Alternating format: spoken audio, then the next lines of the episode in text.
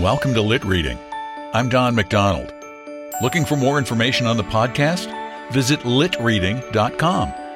Now, please bear with us as we pay the bills. Our story begins shortly.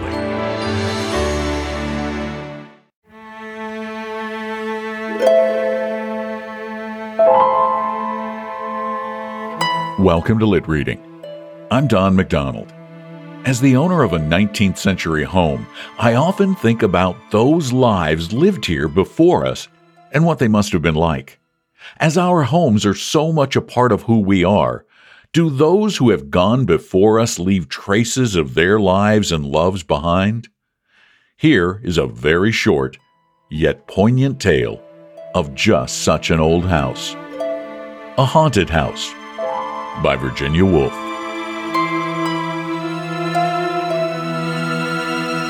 Whatever hour you woke, there was a door shutting. From room to room they went, hand in hand, lifting here, opening there, making sure. A ghostly couple. Here we left it, she said. And he added, Oh, but here too. It's upstairs, she murmured. And in the garden, he whispered. Quietly, they said, or we shall wake them. But it wasn't that you woke us. Oh, no. They're looking for it. They're drawing the curtain, one might say, and so read on a page or two. Now they found it. One would be certain stopping the pencil on the margin. And then, tired of reading, one might rise and see for oneself. The house all empty. The doors standing open. Only the wood pigeons bubbling with content and the hum of the threshing machine sounding from the farm. What did I come in here for? What did I want to find? My hands were empty. Perhaps it's upstairs then. The apples were in the loft. And so down again, the garden still as ever. Only the book had slipped into the grass. But they had found it in the drawing room. Not that one could ever see them. The window panes reflected apples, reflected roses. All the leaves were green in the glass.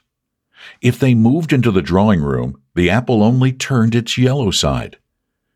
Yet the moment after, if the door was opened, spread about the floor, hung upon the walls, the pendant from the ceiling. What? My hands were empty. The shadow of a thrush crossed the carpet. From the deepest wells of silence, the wood pigeon drew its bubble of sound. Safe. Safe. Safe. The pulse of the house beat softly. The treasure buried. The room. The pulse stopped short. Oh, was that the buried treasure? A moment later, the light had faded. Out in the garden, then? But the trees spun darkness for a wandering beam of sun. So fine, so rare, coolly sunk beneath the surface, the beam I sought always burned behind the glass. Death was the glass.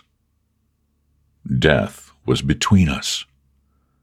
Coming to the woman first hundreds of years ago, leaving the house, sealing all the windows. The rooms were darkened.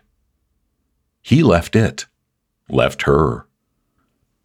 Went north, went east, saw the stars turned in the southern sky. Sought the house, found it dropped beneath the downs. Safe, safe, safe.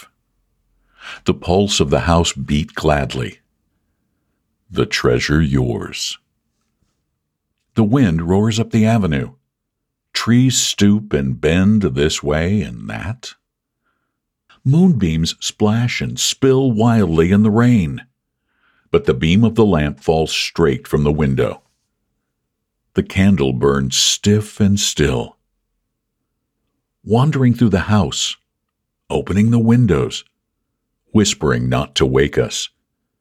The ghostly couple seek their joy. Here we slept, she says, and he adds, kisses without number. Waking in the morning, silver between the trees. Upstairs, in the garden. When the summer came, in winter snow time. The doors go shutting far in the distance, gently knocking like the pulse of a heart. Nearer they come, cease at the doorway. The wind falls, the rain slides silver down the glass. Our eyes darken. We hear no steps beside us. We see no lady spread her ghostly cloak. His hands shield the lantern. Look, he breathes, sound asleep, love upon their lips. Stooping, holding their silver lamp above us, long they look and deeply. Long they pause. The wind drives straightly. The flame stoops slightly. Wild beams of moonlight cross both floor and wall, and, meeting, stain the faces bent, the faces pondering, the faces that search the sleepers and seek their hidden joy. Safe, safe, safe. The heart of the house beats proudly. Long years, he sighs. Again you found me. Here, she murmurs, sleeping, in the garden reading, laughing, rolling apples in the loft. Here we left our treasure. Stooping, their light lifts the lids upon my eyes. Safe, safe, safe. The pulse of the house beats wildly. Waking, I cry, Oh, is this your buried treasure? The light in the heart.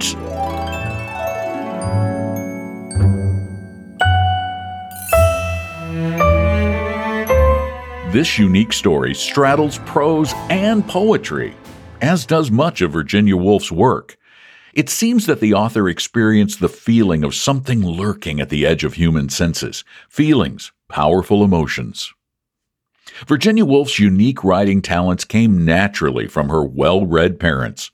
Her father, Sir Leslie Stephen, he was knighted for his literary services, was the creator of the Oxford Dictionary of Biography. Thanks so much for listening to Lit Reading. I really appreciate you being here, and I hope you tell others about the podcast.